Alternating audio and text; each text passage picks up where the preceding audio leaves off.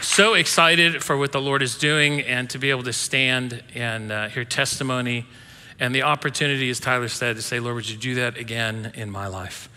And so I'm excited and privileged to uh, continue in the series on anchors. And, um, you know, we're talking about holding fast in the middle of life's crisis. And so, what I want to focus on today is the God that rescues and delivers the God who rescues and delivers. I have very little, you know, I was thinking about anchors and, and boating and stuff. I think some of you have heard my boating stories. I've owned two, sunk them both. Um, it's the weirdest thing when you look back after you launch a boat and all your stuff has this float look as the boat is getting smaller and smaller. Um, I also had an issue with an anchor, no surprise, where we were trying to fish off of uh, an edge and then there was a drop off, and I was pretty sure that we had, uh, it's a small boat, pretty sure that we had lodged the anchor very nicely into the ground and tied us off, and we wanted to fish uh, that area. It was kind of out a little ways, so um, slowly but surely we began to drift and being excited about catching fish and doing what we were doing. We didn't notice how far uh, we had floated away, so luckily we had just enough gas to get into view of other people so they could help us the rest of the way. Well, in speaking about anchors and what we're talking about, you know, an anchor is something that holds you firm. It's something, if you think of a boat, you put it in, it grabs hold to, to the seabed and it holds you there, or the lake, or whatever it is.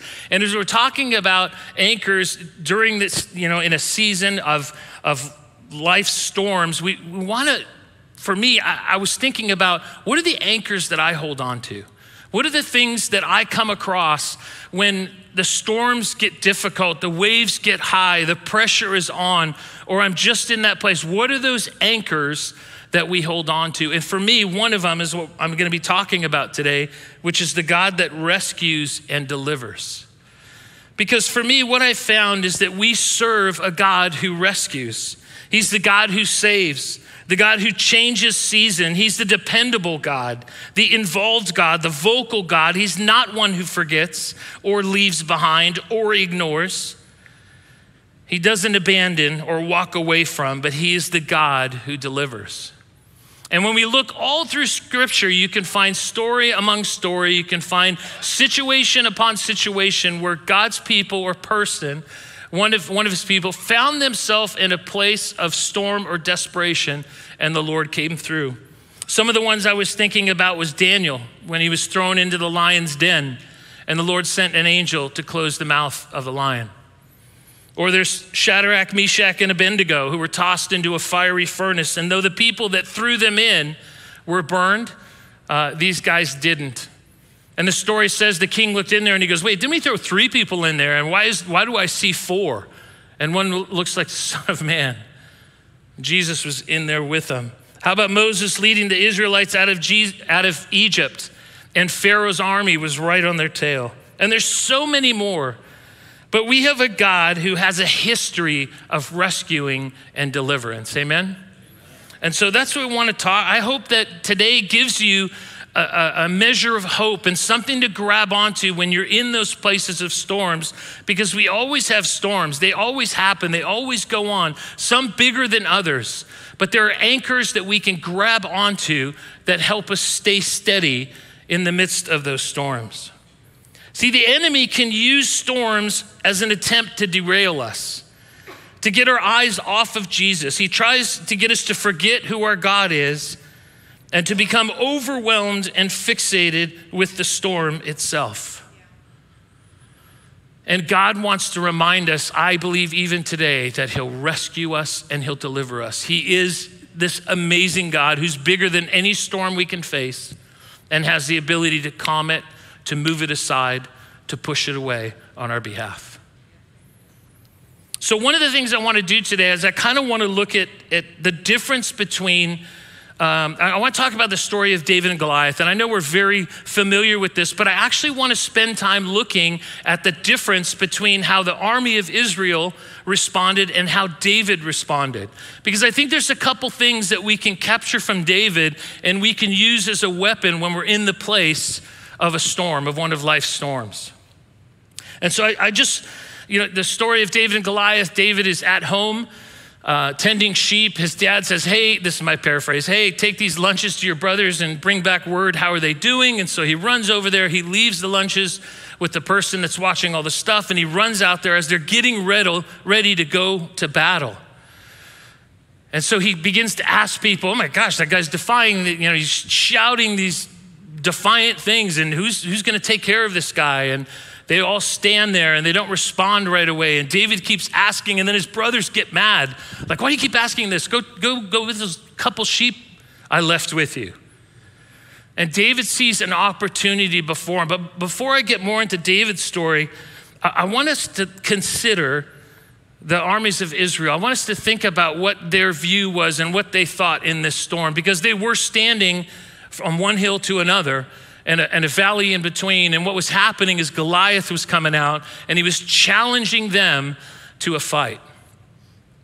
And uh, in 1 Samuel 17 4, it says a champion named Goliath. I, you know, I'm very animated, so I get, you know, that guy that does boxing? The let's get ready to rumble. You know that guy? That's kind of like what I hear a champion named Goliath who was from Gath. His height was six cubits and one half span. You know, just goes through this thing. He had a bronze helmet on his head. He wore a coat of scale armor, a bronze weighing 5,000 shekels. His legs wore bronze greaves, a bronze javelin. He slung on his back. This guy's huge, he's big, and he's mean, right? And for some reason, I go, you know, I don't think David penned these words. I don't think David was the one that took down note of who Goliath was. But the army of Israel did. And how do I know that? Because a later part in 1 Samuel 17 11, it says, On hearing the Philistines' words, Saul and the Israelites were dismayed and terrified. And then it says in verse 16, For 40 days the Philistine came forward every morning and every evening, and he took his stand. For 40 days, all they saw was this massive giant who came out, a huge man, all geared up, ready for battle, and he's challenging Israel and he's saying, Your God's not going to do anything, and I'm going to slap you silly, and I'm going to do this, and I'm going to do that. Send someone to fight me, and whoever wins, then the other one will serve them. And everyone's going, Yeah, I'm not going to do it. And even Saul, who we knew was a big guy, head and shoulders taller than others, was going, Yeah, I'm not going out there. So for 40 days, this is going on. And all, they could, all we could see about their condition, dismayed and terrified. That 40 days is a long time, isn't it? For 40 days, they had to listen to his insults. For 40 days. I'm thinking maybe about day one, two, or three, someone was like, hey, should we go take this guy out? Who's going to do it? Well, why don't you do it? Well, I'm not going to do it. Why don't you do it? It's not going to be me. You do it. Maybe Saul should do it. And after a little while, you just quiet down. You know, I've been scared before. I, have been terrified before. To be like that for 40 days and not having a solution, that, that's got to drain you. So here we find the Israel army 40 days into this, and they're struck still with being dismayed and terrified. No one's doing anything, except they're just staying out there. Dad's like, hey, go see how the fight's going. David could have come back and said, really, there's no fight going. They're just shouting at each other. What? But I want us to look at David, and I'm going to read the rest of the story, picking it up from when David's talking with Saul. Because he goes to Saul and he says, Look, I'll take this guy out. And I want to read the story, and then, like I said, I just want to pull three things that I think we should arm ourselves with in understanding and knowing who God is in whatever battle, in whatever storm you face, whatever stands in opposition to you to carry these into that battle with you. So I'm going to pick it up in 1 Samuel 17 34, and it's going to be up there, but I'm also going to jump a little because it's a long, long story. Verse 34 But David said to Saul, Your servant has been keeping his father's sheep. When a lion or a bear came and carried off a sheep from the flock, I went after it, struck it, and rescued the sheep from its mouth. When it turned on me, I seized it by its hair, struck it, and killed it. Your servant has killed both the lion and the bear. This uncircumcised Philistine will be like one of them because he's defied the armies of the living God. The Lord who rescued me from the paw of the lion and the paw of the bear will rescue me from the hand of the Philistine. Verse 40 Then he took his staff in his hand, chose five smooth stones from the stream, put them in his pouch of his shepherd's bag, and with his sling in his hand approached the Philistine. Me pause real quick. What happened before that is Saul said, Well, here, take this, put on my armor, take my sword. And he's like, I, I, This isn't me. I can't do this. This isn't what's going to do this. He says, I can't wear this. And he lets it be. So then that's what he does. He takes his staff, five stones. Verse 41 Meanwhile, the Philistine with his shield bearer in front of him. How big was the shield bearer? I, you know, I get these, I mean, here comes Goliath, you know, it's like boom, boom. Was it just this little guy that was like trying to catch up and he's trying to carry? I mean, how big was the shield bearer? He's just, how big was his shield? And his three shield bearers approached. That's big man.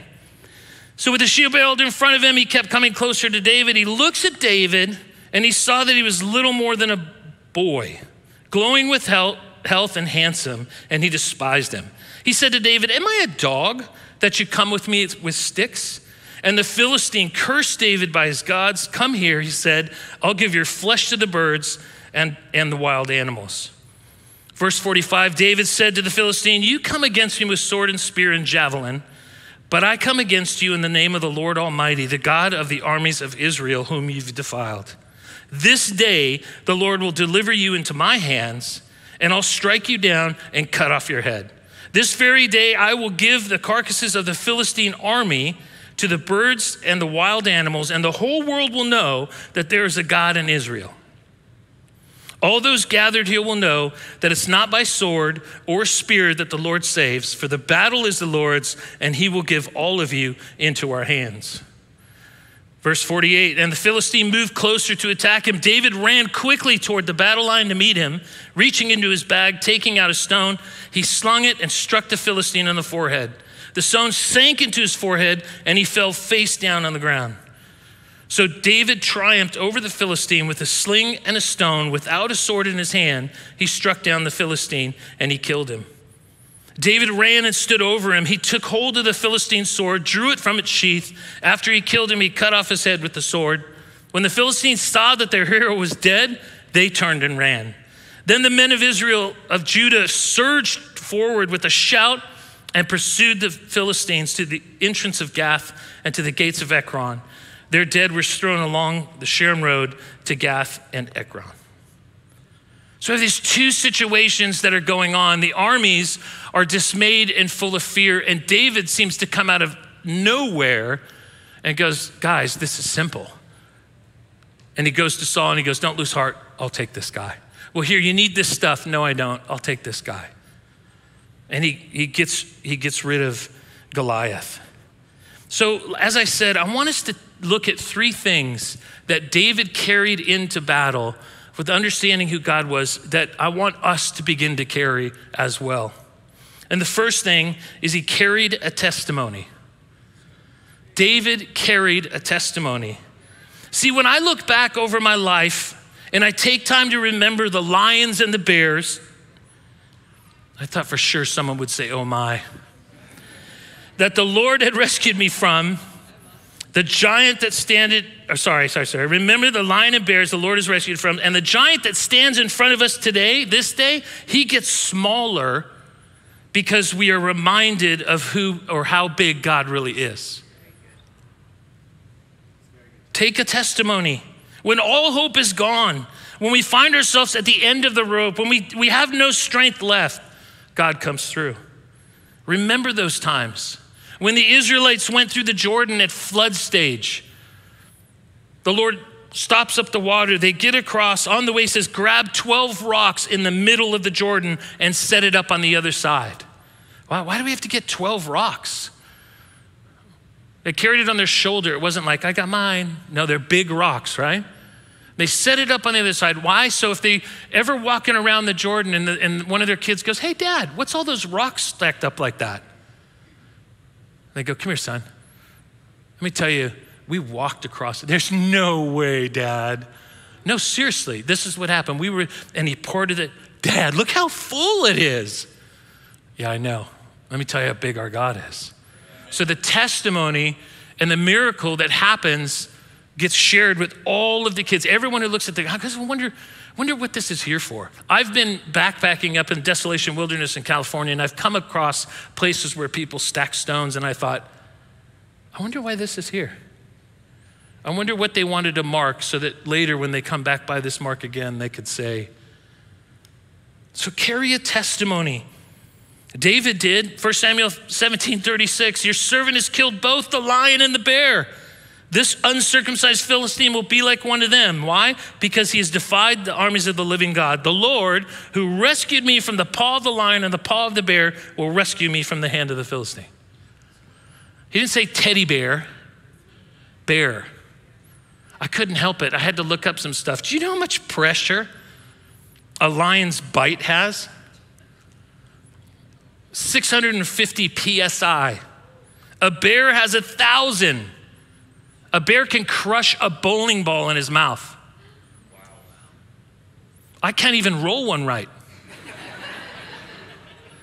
Think about the power it takes to smash a bowling ball. A lion, 400 pounds at one swipe of his paw. A bear, it's 500 pounds. But just in curiosity, just this free, if they fought each other, the lion would win every time, even though the bear is, is, is stronger just because of his quickness and other things and where he would grasp. So when David, think back now, now David pulled the sheep out of its mouth and it turned on him and he grabbed it by the hair.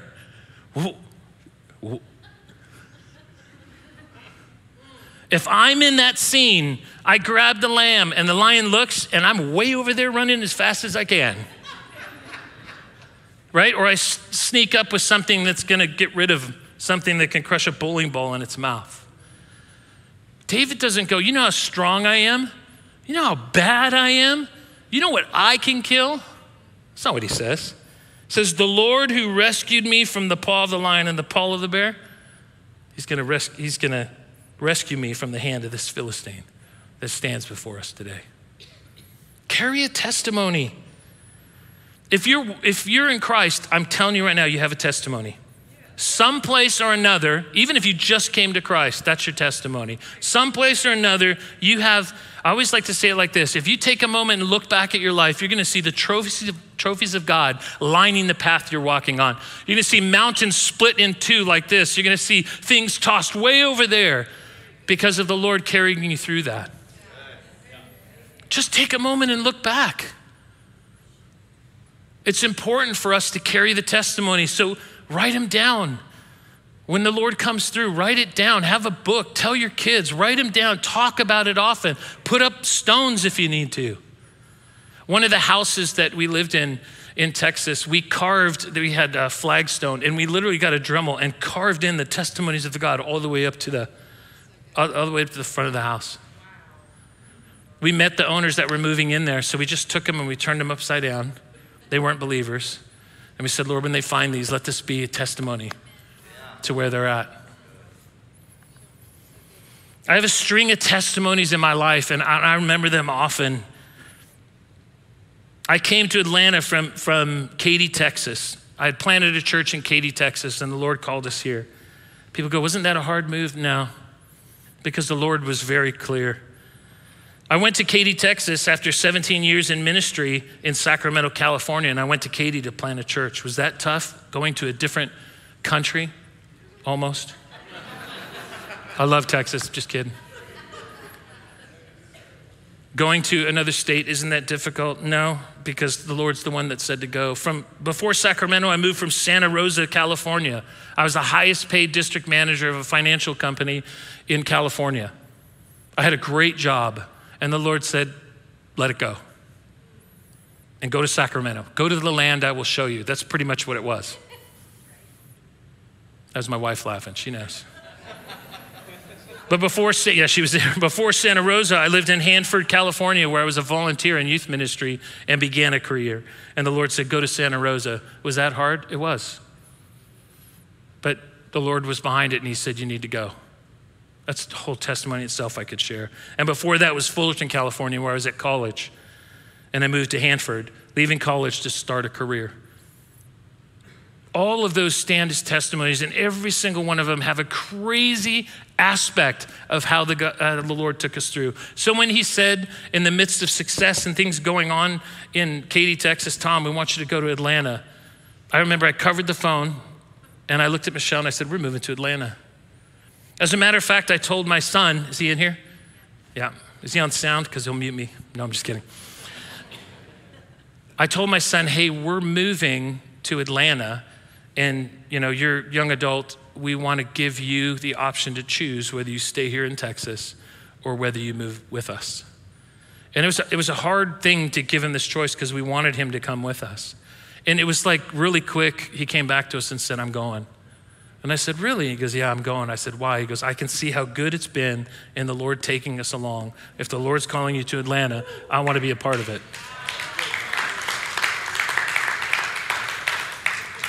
We got to hold on to that testimony because the enemy is going to create a storm to go, hey, I know that he took you from Fullerton to Hanford to Hanford to Santa Rosa, Santa Rosa, Sacramento, Sacramento to Katy, Katy to Atlanta, but here the Lord leaves you. Here, the Lord goes, Yeah, I've had enough. I've decided to find someone else. Here, the Lord goes, Sorry, I was paying attention to something else. No, it doesn't happen. That doesn't happen. Testimonies are a powerful weapon that you walk into a storm with. You can beat that storm like crazy. You can slap the smile off that storm's face because you have armed with you not the things that you accomplished. None of these are things that I did. David didn't say, you know, the Lord was there, but I got the bear and the lion. They were just about to kill me. No, it was all because of the Lord. Every single one of these, it's all the trophies of the Lord. What I did is I followed. I just said, Where, Lord? I just said, How, Lord? And I went that way. You, you have those two. Don't let the enemy bury the testimonies from your past because they're everywhere. And if you've never started keeping track of them, start keeping track of them now. Start writing it down. Every prayer request, write it down and write the answer. And I still have some that I'm waiting for. I still have some that I'm asking the Lord for. But when they come through, they're going to be added. This is what the Lord did, and there's going to be the answer, and we're going to talk to our kids about it. Carry the testimony with you when you're in a storm. Number two, Walk in confidence. This is what David did. He walked in confidence. In verse 48, as the Philistines moved closer to attack him, David ran quickly toward the battle line to meet him. It says, reaching into his bag and taking out a stone. He didn't even have a stone in his sling yet. That's confidence as he's running, he's trying to get in his little pouch so he could get his stone and put it in his sling. That's confidence. That's David going, I know how this ends, and it's not with my death.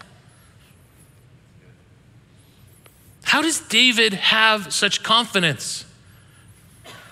Because when Samuel anointed him with oil and declared him king, at this point he was not yet king.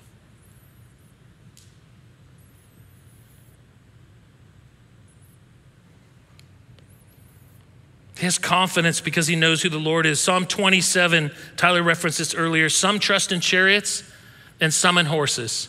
And you can put anything you want. Some trust in your own ability or your great wisdom or the way you could think or problem solve or whatever you want to put in there. But we trust in the name of the Lord our God. Because he's the only one that in a moment goes, wind, be still, waters calm, and they are, boom, just like that. And disciples that have been with him crossing the sea go, wow, who's this guy that even the wind and the waves obey? That's our Lord. I want to read something to you. I, I don't have it up there, and I'm not going to read the whole thing, but it's homework for you. How's that? Everyone like homework? Yes, Tom, we love homework. 2 Samuel 22. It's really easy. 2 Samuel 2 2.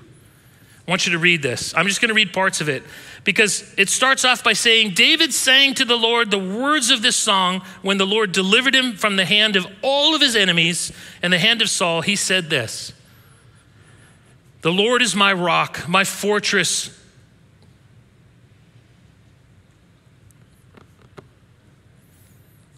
Wow, I haven't even started reading it.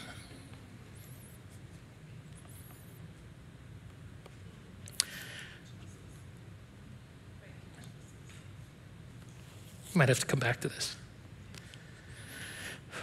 My fortress and my deliverer. My God is my rock, whom I take refuge, my shield, the horn of my salvation. He's my stronghold, my refuge, and my Savior. From violent people, you've saved me. I called to the Lord, who is worthy of praise, and have been saved from my enemies. The waves of death swirled around me, the torrents of destruction overwhelmed me, the cords of the grave coiled around me. The snares of death confronted me. In my distress, I called to the Lord. I called out to God, and from his temple, he heard my voice. He heard my cry to his ears. Let me just skip down. Verse 17, he reached down from on high and he took hold of me. He drew me out of deep waters. He rescued me from the powerful enemy, from my foes who were too strong for me. They confronted me in the day of my disaster, but the Lord was my support. He brought me out into a spacious place. He rescued me because he delighted in me. And then it ends with this The Lord lives. Praise be to the rock, my rock. Exalted be my God, the rock, my Savior. He's the God who avenges me, who puts the nations under me, who sets me free from my enemies, who exalts me above my foes. From a violent man, you rescued me. Therefore, I will praise you, Lord, among the nations. I will sing the praises of your name. He gives his great king victories. He shows unfailing kindness to his anointed, to David, his descendants forever. This could be your song because it's mine. This should be our song. It's Russell and Anne Marie's. He is the God who rescues and delivers no matter what. Sorry. So, number three, hang on his promises. Hang on his promises. Because I believe in every calling, in every direction the Lord gives, there always stands a promise. He doesn't send us without a promise. When He calls us, there's a promise. When He gives us the direction, there's a promise. There's always stands a promise. And sometimes if we don't find it, we got to go looking for it because it's there. Guaranteed. For David, as I said, he was anointed king by Samuel in front of his whole family, and he wasn't king yet. And he acted as a man that knew there was more coming than what stood before him today. He knew that his end wasn't with Goliath and in that battle right then in the moment. Maybe he didn't know how it was going to go. Maybe he didn't know how it was all going to come to pass, but he knew this isn't where it ends. I'm going to have victory in this. In Exodus 13, well, in Exodus 14, sorry, verse 10, as Pharaoh approached the Israelites, sorry, the Israelites looked up and there were the Egyptians marching after them. They were terrified and cried out to the Lord. They said to Moses, Was it because there were no graves in Egypt that you brought us to the desert to die? What have you done to us by bringing us out of Egypt? Didn't we say to you in Egypt, Leave us alone, let us serve here as Egyptians? I don't remember that line. Anyway, it would have been better for us to serve the Egyptians than to die in the desert. I love this. Moses answered the people Do not be afraid. Stand firm, and you will see the deliverance of the Lord will bring to you today. The Egyptians you see today, you will never see again.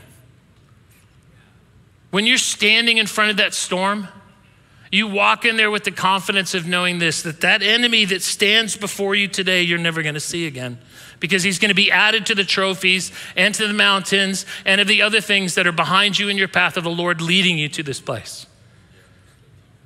We're all here today, right? Everyone in this room is here. You can look back and see the Lord in the trophies and the mountains. And the enemies that stand before us today, we'll never see them again. Deuteronomy 31 6, be strong and courageous when Moses is telling Joshua to go and take the promised land. Do not be afraid or terrified because of them, for the Lord your God goes with you, and he will never leave you nor forsake you. God goes with us. and He's never going to leave us or forsake us. Jesus says in Matthew 28 20, and teach them to obey everything I've commanded you, and surely I am with you always to the very end of the age. The God who starts you on a journey is going to see you through. The God that sends you to a city is going to be next to you and walk you through. The God who points a direction is going to walk every single step along the way. So carry a testimony. Walk in confidence and hang on to his promise. I love the testimony today. Russell and Anne Marie, they clung to that promise. You know, when, when Michelle and I, we had had Matthew, our firstborn, and then we went through a series of loss. We lost one really, uh, a child very early uh, through a tubal pregnancy. And then it was funny because, well, it's not funny. Um, bad context. Uh, the doctor said um, that was your good tube. You know, the other one, uh, too bad it wasn't in the other one. And so they're like, you know, you're going to have trouble having kids. Well, you know the end of the story, right? But so tubal pregnancy happened, then we lost one early, and then we lost, lost one later. And so you go through that, the long battle. It, man, it's tough. It's not easy. I'm not saying that the storms are easy. But I'm just saying, let's look at the God who takes him through. Because then the day came when Michelle was pregnant, and she was pregnant, pregnant with our first daughter, Amaris. Do you know what Amaris means? God's promise fulfilled. We picked it specifically. It's a Hebrew word that means God's promise fulfilled. So when she's in third grade and they're like, Amaris, sit down. They're saying, God's promise fulfilled, sit down she would be declared again and again and again. That's why we named her Maris.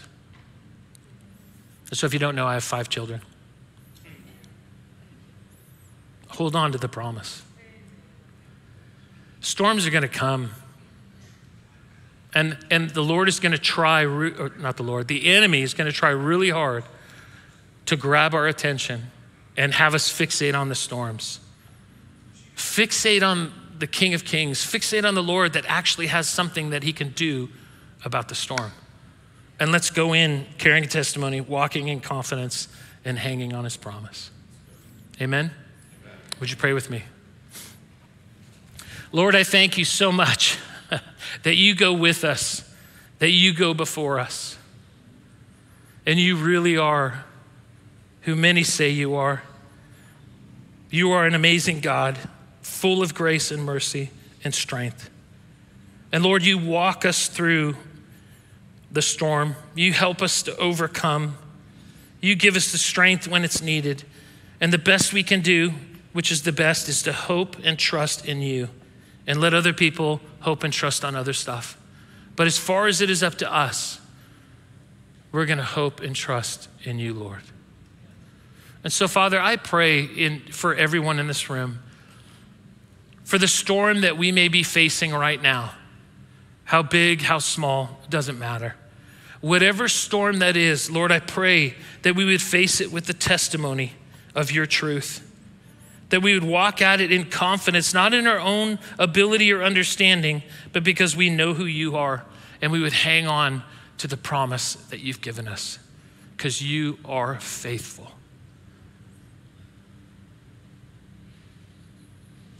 Lord, as we walk with these things and trusting in you, I just pray for storms to be broken, seasons to be changed, and strength to be given. In Jesus' name.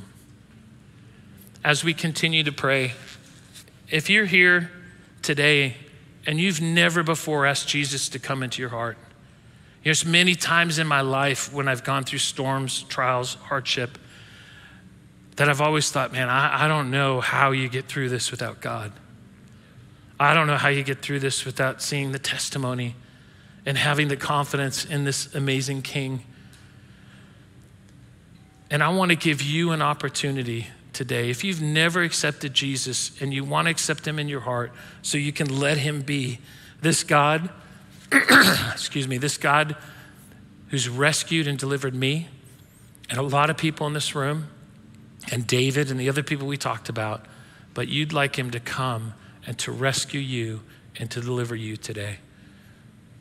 If that's you, I'd love to pray with you. If you just pray this out loud or in your heart with me Lord Jesus, thank you for your amazing forgiveness. Thank you for rescuing me today and delivering me. Lord, I put my trust in you. I look forward to get to know you and to have you transform my life. Be my Lord and be my Savior. We thank you, Lord. In Jesus' name we pray. Amen.